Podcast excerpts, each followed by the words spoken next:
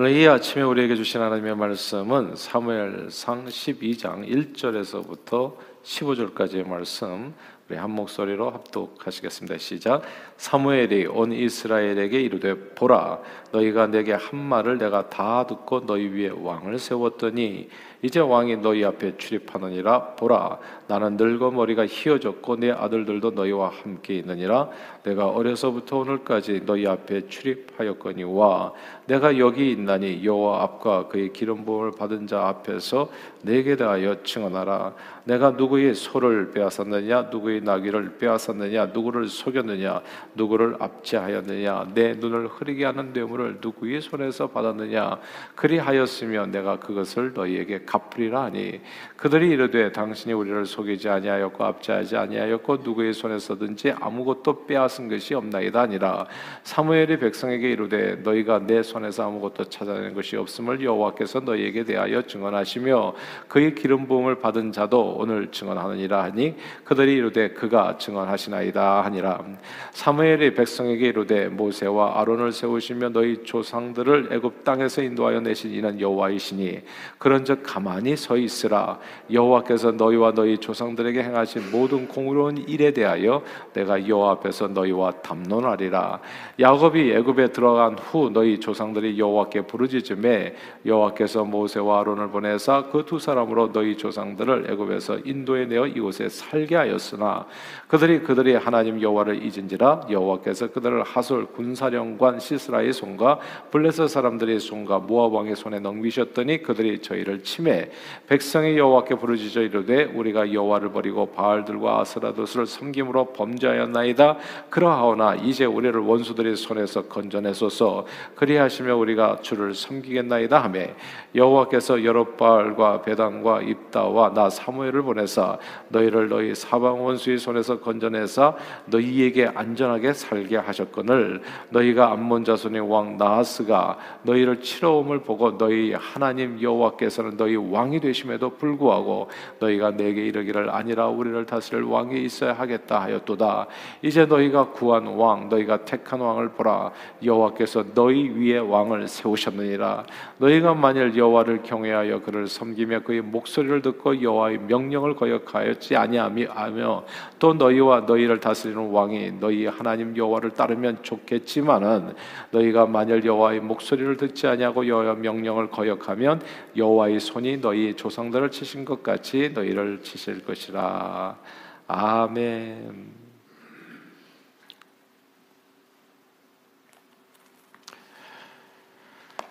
헬라 제국을 건설한 알렉산더 대제는 고대 가장 유명한 통치자 중 한 명입니다. 어린 시절에 이 알렉산더는 자기 아버지 필립 왕이 영토를 더 넓힌다는 이야기를 듣고 자기가 정복할 땅이 없어졌다며 울었다는 이야기가 전설로 내려오는 그런 위대한 정복자입니다. 그는 소년 시절에 그리스 철학자 아리스토텔레스를 스승으로 삼고 철학과 정치학에 대해 많은 것을 배웠습니다. 어느 날 아리스토텔레스가 알렉산더 대제에게, 알렉산더 그 당시에는 이제 왕자였죠. 왕자에게 왕이 된다면 뭘 하고 싶은지를 물었습니다. 알렉산더는 막 거침없이 답을 했지요. 왕이 된다면 무엇보다도 소아시아를 정복할 겁니다. 그 다음에는 뭘 하시겠습니까? 팔레스타인과 이집트를 정복하겠습니다. 그 다음에는요, 페르시아와 인도를 정복할 것입니다. 그때 아리스토텔레스가 한 번도 물었지요.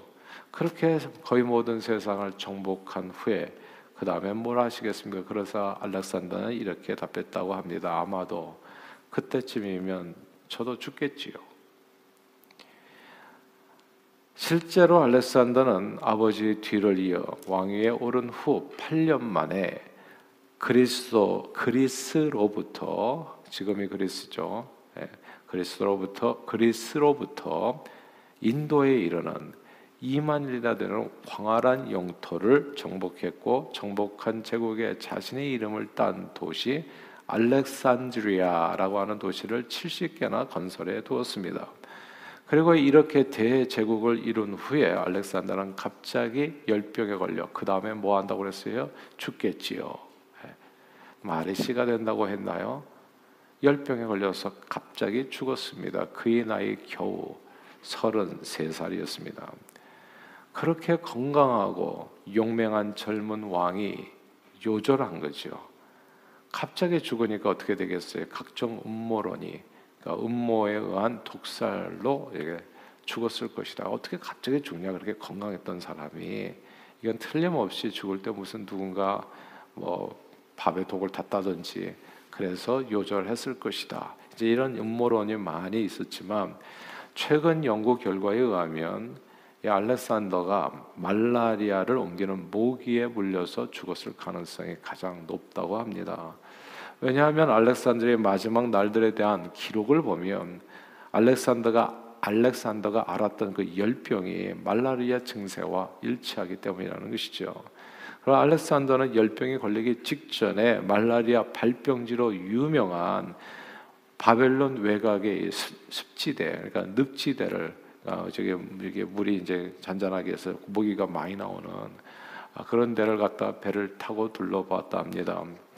알렉산드리아가 만약에 알렉산더가 말라리아에 걸려서 죽은 것이 확실하다면 권세와 능력이 세계 최고였던 젊은 왕이 모기에 물려서 졸제 유명을 달리한 셈이 됩니다.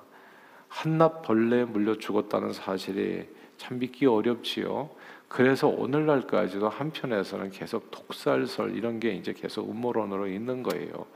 어떻게 한 사람이 갑자기 그냥 그것도 그냥 모기 하찮 불면 날아가는 모기에 물려가지고 그 위대한 장군이 그 위대한 대왕이 그렇게 죽을 수 있냐? 근데 사실은 성경 이런 얘기가 또 나옵니다. 아실 거예요. 사도행전 12장에 보면 아기 예수님을 죽이려 했었던 헤롯 대왕의 손자죠. 헤롯 아그립바 1세요. 이 헤롯 아그립바 1세는 또 세례요한을 죽이고 예수님을 못 박았던 헤롯 안티바스의 조카입니다. 이 헤롯 아그립바 1세, 그러니까 헤롯 왕과 예수님의 족보 사이에는 이게 무슨 완전히 그냥 진짜 철천지 원수 집안 같이 이제 이렇게 그렇게 예수님을 처음부터 괴롭혔던 이제 그런 가문인데, 아무튼 이 헤롯 아그립바 1세 왕이 예수님의 제자인 야고보를 죽입니다. 사도행전 12장에. 그래서 야고보는 예수님의 12제자 중 첫 번째 순교자가 되지요. 야고보를 딱 죽이고 났는데 유대인들이 엄청 기뻐하는 것을 보게 된 거예요. 그러니까 왕은 뭐에 관심이 많아요? 사람들의 인기에 관심이 많잖아요. 그래서 이번에는 베드로를 잡아서 이제 죽이리라 하고서 이제 옥에 가둬냅니다. 마침 무교절이라서 그때는 죽이지 못하고 무교절이 끝나는 대로 이제 옥에서 끄집어내서 야고보처럼 죽이겠다라고 생각하고서 베드로를 옥에 가둬둡니다. 근데 감옥에서 베드로가 갇혀 있었는데 뭐 감옥에 첫 번째, 두 번째, 세 번째에서 간수들이 수없이 많이 이 베드로를 지키고 있는데 거기서 마치 하늘로 이렇게 솟아오르듯 이제 땅으로 꺼지듯이 베드로가 정말 이 천사의 인도함을 받아가지고 거기서 극적으로 이렇게 구원을 받는 겁니다. 그러니까 탈출하는 셈이 된 거죠, 옥에서. 근데 이게 탈출이 말이 안 되는 얘기예요. 그러니까 막 그 착고에 채워가지고 막 두 사람이 옆에 있고 또 첫 번째 옥문이고 두 번째 옥문이고. 근데 어떻게 거기서 탈출을 하냐고. 이건 완전히 불가능, 사형수였기 때문에 베드로는. 그러니까 이게 헤롯 이 아그리빠 1세 왕이 어떻게 탈출했는지를 그 간수들에게 자세히 들었다면 또 어떤 두려움이 임했을 겁니다. 아, 이 사람은 하나님이 함께하는 사람이구나. 정말 조심해야 되겠구나. 그래서 전능자 하나님을 두려워하는 마음으로 어쩌면 자기의 행동을 갖다가 회개하고 자중했을지 모릅니다. 그러나 헤롯은 교만했어요. 헤롯은 진짜 교만했어요. 교만한 헤롯은 간수들의 말을 귀퉁으로도 듣지 않았습니다. 오히려 너희가 작당을 해서 쫓아 이렇게 탈출시켰을지도 모른다 해가지고 간수들을 신문하고 죽이라 명령하고 자기는 유대를 떠나 가이사랴로 갑니다. 그래서 그 가이사랴에서 헤롯은 아주 위대한 연설을 하지요. 재능 있는 사람들이 많거든요. 얼마나 연설을 감동적으로 했는지 듣던 사람들이 너무나 감탄을 하면서 이건 신의 소리다, 하나님의 소리지 사람의 소리가 아니다 막 이렇게 헤롯 왕을 갖다 칭송을 하게 된 겁니다. 그러니까 사람들의 인기와 칭송을 받게 되면 사람은 어떻게 돼요? 우쭐해지잖아요, 자기도 모르게. 그래서 헤롯은 엄청 우쭐해졌습니다. 세상에 손바닥만하게 보이기 시작했지요. 야고보를 죽이고 베드로를 옥에 가두고도 세상 사람들의 인기를 얻어서 칭송을 받게 되니까 아주 자신이 만만해졌습니다. 근데 교만은 패망의 선봉이라고 천상천하 유아 독종 세상에 다 자기 발밑에 보이고 자신이 하나님이 그냥 뽐내게 되었을 때 성경은 헤롯에게 이런 일이 벌어졌다고 말씀합니다. 그 말씀은 좀 읽어야 돼요. 사도행전 12장 23절 말씀입니다. 우리 화면 보고 같이 한번 읽어볼까요? 시작. 헤롯이 영광을 하나님께로 돌리지 아니하므로 주의 사자가 곧 친히 벌레에게 먹혀 죽으니라. 아멘. 이게 또 희한하잖아요. 알렉산더만 모기에게 물려서 죽은 게 아닙니다. 그럼 모기가 뭡니까? 세상에 벌레 같지도 않은 게 모기예요, 사실은. 그건 물린다고 해가지고 무슨 자국도 안 나. 잠깐 볼록 튀어나와가지고 간지러울 뿐이지. 예. 근데 이 벌레에서 물려서 죽었다고요. 그 모기가 피 빨아먹은 그걸로 죽는 거예요, 그냥. 예. 헤롯은 알렉산더 대왕처럼 하나님 앞에 건방지게 행동하다가 한순간에 훅 가버렸습니다. 세상 사람들이 다 우러러보는 신과 같은 존재가 모기에 물려 죽고 벌레에 물려 죽었습니다. 성경은 존귀에 처하나 깨닫지 못하는 백성은 멸망하는 짐승 같다 했습니다. 하나님을 모르는 사람은 그 악인은 바람에 나는 겨와 같다고도 했지요. 아무리 세상 왕이요 세상 최고 권력자라고 하더라도 진짜 세상 왕이 따로 있다는 것을 꼭 기억해야 됩니다. 그 왕의 왕이 또 있는 거죠. 제가 키파라고 하잖아요. 이스라엘 가면 이제 키파를 쓰고서 통교의 벽 안으로 들어가게 되는데 이 키파의 의미가 진짜 의미가 많더라고요. 내 위에 신이 있다는 거예요. 내가 왕이라고 할지라도 내 위에 하나님이 계시다. 하나님을 경외하라. 그래서 모자를 쓰는 거예요, 항상. 그래서 여성의 머리는 뭐 남성이요, 남성의 머리는 하나님이라고 그 의미로서 이 머리에다가 이 키파를 쓰는 거거든요. 하나님을 잊으면 죽는다는 거예요. 여호와를 경외하는 것이 지혜의 근본이라 했습니다. 왕은 자기 권력, 스스로의 권력으로 자기가 왕이 된 줄 알지만은 사실은 오늘 본문에 아주 중요한 얘기가 나와요. 왕은 세워지는 거라는 거. 세상 모든 권력은 왕뿐만이 아닙니다. 부모도 일종의 말하자면 자식들 위해 세워진 권력이에요. 그렇죠? 그러니까 권세는 다 있어요. 로컬 어토리티도 있고 경찰도 권력이고 말하자면 공권력이라고 얘기하지요. 세상의 모든 권력은 사람이 몰라서 그래요. 우리 아이들에게도 제가 얘기해 주는 거지만 나는 네 아버지가 되고 싶어도 된 사람이 아니다. 하나님께서 나를 네 아버지로 만들어 준 거지. 예? 내가 무슨 되고 싶어서 됐겠어요. 그러니까 이게 나를 그 자리에 있게 하신 하나님이 계시다는 거. 그 하나님을 잊어서는 안 된다. 오늘 본문에 나오는 얘기예요. 다 함께 사무엘상 12장 13절 읽겠습니다. 12장 13절 읽어볼까요? 시작. 이제 너희가 구한 왕, 너희가 택한 왕을 보라. 여호와께서 너희 위에 왕을 세우셨느니라. 아멘. 이 말씀이 되게 재밌습니다. 사람들이 택했는 줄 알았어요. 근데 그게 아니라 하나님이 세운 겁니다. 사람들이 투표했는 줄 알았다고요. 근데 그게 하나님이 세운 거라고요. 윤석열 대통령을 누가 세웠을까요? 그냥 국민의힘? 아니죠. 하나님이 세운 거죠. 하나님이. 그러면 지난번에 문재인 대통령은 누가 세웠을까요? 하나님이 세운 거죠. 그 전에 박근혜 대통령 하나님이 세운 거죠. 이명박 대통령은 그러면 이승만 대통령은요. 전두환 대통령은 믿어지지 않겠지만 하나님이 세웠다고요. 이제 이런 내용들을 이해를 해야지. 그러니까 저 사람은 절대 하나님이 세울 수 없을 거야. 이게 아니고요. 하나님이 세웠다고. 저와 여러분들은 누가 세웠냐고요. 누가 아버지가 되게 하고 엄마가 되게 하고 자식이 되게 하고 형제가 되게 하고 그리고 집에서 교회에서도 집사님, 권사님, 또 장로님, 또 목회자 누가 세웠냐고요. 이게 너희가 택했지만 하나님이 세우셨다는 거, 여호와께서 왕을 세웠다는 거. 저는 저와 여러분들 오늘 이 새벽에 이 말씀을 외워서 마음에 새기게 되기를 바랍니다. 하나님께서 세우셨다고 했을 때는 그 안에 의미가 있는 것이 뜻이 있는 거죠. 목적이 있는 거죠. 사명이 있는 거죠. 세상 모든 권세는 하나님께서 세우신 바입니다. 투표로 세워졌던 아니면 주목으로 스스로 세웠던 세상 모든 권세는 하나님께서 허락하신 바, 이 세상 최고 권력자인 왕도 평화적으로 세습했던 혹은 쿠데타로 빼앗았던 하나님께서 세우셨다는 거. 그러나 왕이 된 사람은 꼭 기억해야 됩니다.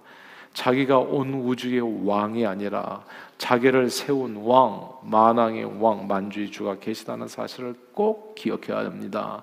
자기가 대통령이 아니라 자기를 세운 온 우주의 대통령이 계시다는 사실을 잊지 말아야 됩니다.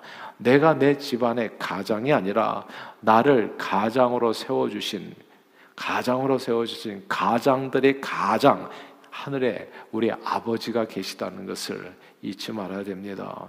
부장님, 사장님, 회장님, 내가 이 세상에서 어떤 포지션에 있든지 절대 갑질해서는 안 됩니다. 오히려 나를 그 자리에 세우신 하나님을 경외하며 겸손한 마음으로 자기를 낮추어 내게 맡겨진 섬김의 사명을 다해야 됩니다. 부모로서의 섬김의 사명, 권사, 집사, 장로, 목사로서의 섬김의 사명, 나를 그 자리에 있게 하신 사장님, 회장님 섬김의 사명을, 그 섬김의 사명을 다하라. 그것이 하나님께서 나를 이 자리에 세우신 그 이유가 되어지는 겁니다. 왜냐하면 나를 내 자리에 세운 하늘의 권세자 창조주가 계시기 때문. 그러므로 성경은 여호와를 만왕의 왕이라고 부르는 거예요. 이 세상의 모든 왕을 세우시는 진짜 왕이라고 부르는 것이고, 이 세상의 모든 주, 권세를 세우시는 만주의 주라고 부르는 겁니다. 나를 나 되게 하시는 그 창조주. 그래서 그 창조주를 경외하라고 얘기를 하는 거예요. 두려워하는 것이 지혜의 근본이라. 만약 알렉산더처럼, 헤롯처럼 자기를 왕으로 세운 그분을 멸시하고 그분의 뜻을 거스려 왕이건 백성이건 자기 마음대로 행할 때에는 메네메네 대기를 우바르시니라고, 네 때가 다하였다. 그 마지막 때가 반드시 오는 겁니다. 그리고 그때 어떤 일이 벌어지는가? 오늘 본문에 나와요. 15절을 읽습니다. 12장 15절 같이 한번 읽어볼까요? 시작! 너희가 만일 여호와의 목소리를 듣지 아니하고 여호와의 명령을 거역하면 여호와의 손이 너희 조상들을 치신 것 같이 너희를 치실 것이라. 아멘. 아멘. 이스라엘 백성들이 하나님보다도 왕을 의지하고 그 왕도 하나님의 말씀을 떠나서 살면 왕과 함께 너희는 모조리 망할 것을 경고하신 겁니다. 제가, 그리스도인들은 민주당, 공화당, 여러분 가운데 공화당원이 있습니까? 민주당원이 있어요? 죄송해요. 민주당, 공화당원 되지 마세요. 촛불 태극기 부대 절대 해서는 안 된다. 어디 가서도 줄 서지 마세요. 뭐 와가지고 이상한 사람들 그런데 가 계시지 마세요. 우리는 그냥 그리스도 당이에요. 예수를 만왕의 왕. 여기 오늘 본문 잘 읽어보세요. 너희가 자꾸 하나님을 버린다는 얘기를 자꾸 해요. 하나님이 너희 왕이거든. 또 무슨 왕이 필요해가지고 여기저기 줄 서가지고 쫓아다니냐. 제발 그딴 짓 하지 말라고 얘기하는 거예요. 그렇게 쫓아다니다 보면 그 사람과, 그 사람이 하나님을 잘 믿는 사람이면 다행이겠군요. 와, 그렇지 않으면 네가 선 그 줄 붙들고 너는 망할 거다. 이렇게 얘기하는데도 오늘까지도 이 말을 알아듣지 못하는 교회 다니는 사람들 있잖아요. 그리스도인이 아니라. 우리는 만왕의 왕이요 만주의 주이신 예수 우리 당이지 그 누구의, 인간의 누구의 당도 아닙니다. 예수 이름 팔아서 정치하는 사람 무척 조심해야 됩니다. 만왕의 왕이신 하나님께서는 보세요. 내 당이 아닌 사람을 사용해서 이용할 때도 역사하실 때도 있거든요. 느부갓네살을 통해서, 고레스를 통해서. 이게 다 하나님께서 쓰신 종이었다는 것도 우리가 기억할 필요가 있습니다. 만왕의 왕 만주의 주 예수 그리스도를 경외함으로 그 말씀에 순종하는 것이 지혜의 근본이요 생명과 축복의 길입니다. 이스라엘 백성들은 사울을 왕으로 세워 그 왕을 의지해서 복받기를 원했지만 사무엘 선지자를 통해서 주어진 하나님의 말씀은 사울 왕이 세워져 있다고 하더라도 이스라엘의 생사화복은 여전히 그 사울 왕하고는 아무 상관없이 만왕의 왕 만주의 주이신 하나님께서 주장하신다는 말씀하는 거예요. 그럼 그 왕을 뭐하러 의지했냐고 처음부터. 근데 쓸데없는 일을 계속 사람은 하는 거예요. 줄 서고 무슨 당에 가가지고 무슨 또 뭐 서포터하고 손들고 그냥 그때마다 기도하면서 그냥 투표하시면 되는 거고요. 줄 서지 마시라고요. 이게 보세요. 우리가 다 가장이고 각자의 권세가 있지만은 여러분들이 그 자리에 서 있을 때 저는 진짜 무서워요. 제가 목사라는 사실이 두렵다고요. 그러니까 그 하나님을 두려워하는 마음으로 일을 할 뿐이에요, 사실은. 왜냐하면 나를 이 자리에 있게 하신 그분을 아니면 그냥 하나님께서 보세요. 사무엘의 두 아들이 있었어요. 그들이 원래는 사사의 권위를 이어받는 거예요. 그런데 하나님께서 그들의 권세를 빼앗아가지고 사울에게 준 겁니다, 지금. 나중엔 사울도 빼앗겨가지고 다윗에게 간다고요. 내게 주어져 있는 집사, 권사, 장로의 직분을 다하세요. 목사의 직분을 최선을 다해서 감사한 마음으로 나를 이 자리에 서게 하신 하나님 앞에. 그리고 그것은 하나님께서 나를 통해서 하나님의 영광을 나타내요. 만약 그렇게 하면 이게 영광이 떠나는 거예요. 이가봇 떠나게 된다고요. 오늘 사무엘 1절이 그렇게 나오잖아요. 사무엘이 자기 아들들하고 같이 얘기하잖아요. 사무엘에게 있었던 영광이, 그 가문에 있었던 영광이 지금 사울왕에게로 떠나는 순간입니다. 이 순간이. 근데 사울왕도 마찬가지로 그 영광이 떠나게 돼요. 이게 주는 교훈이 엄청나게 큽니다, 여러분. 이게 하나님을 경외함으로써 온 백성이 다 왕과 함께, 그래서 주님의 말씀에 순종하면 좋지만 그렇지 않으면 그 왕과 함께 그를 의지했던 모든 백성이 다 멸하리라는 경고, 그 말씀이에요. 성경은 그러므로 모든 육체는 풀과 같고 그 모든 영광은 풀의 꽃과 같으니 풀은 마르고 꽃은 떨어지되 오직 주의 말씀은 세세토록 있도록 하였으니 너에게 전한 복음이 곧 이 말씀이라 말씀했습니다. 우리 인생들에게 영원 생명이 되고 축복이 되는 것은 세상 왕들의 이야기가 아니라 만왕의 왕 예수 그리스도의 말씀입니다. 우리는 사람 말 무슨 그럴듯한 얘기하면 되게 좋아하잖아요. 근데 그게 내 생명을 조금 더 복되게 하지 못한다는 거. 오직 만왕의 왕 대신 예수 그리스도의 말씀만이 우리를 복되게 하고 새롭게 하고 강건케 하고 영원하게 하는 것입니다. 그러므로 오늘 이 새벽에도 만왕의 왕이요 만주의 주 대신 예수 그리스도만을 의지하고 그분의 말씀만을 따라서 행해서 오직 예수로만 영원 복락을 누리시고 범사에 승리하는 저와 여러분들이 다 되시기를 주의 이름으로 축원합니다. 기도하겠습니다. 하나님 아버지, 세상 이치를 깨닫지 못하고 눈에 보이는 세상 권력과 세상 재물만을 의지하고 살았던 저희를 불쌍히 여겨주셔서 예수 보혈로 죄 씻어주시고 눈을 밝혀 세상 모든 권세를 세우시는 만왕의 왕 만주주 예수 그리스도를 우리 심령의 구원자와 주님으로 모시고 그분을 섬겨 생명의 길 걷게 해주심을 감사합니다. 늘 우리 자신을 어느 곳에 하나님께서 세웠던지 나를 세우신 만왕의 왕이 계심을 알고 그분을 경외함으로 겸손히 우리에게 맡겨진 섬김의 사명을 가정에서, 교회에서, 그리고 이 사회에서 언제 어디서나 잘 감당하는 오늘 하루가 되도록 축복해 주옵소서. 예수 그리스도 이름으로 기도합니다. 아멘.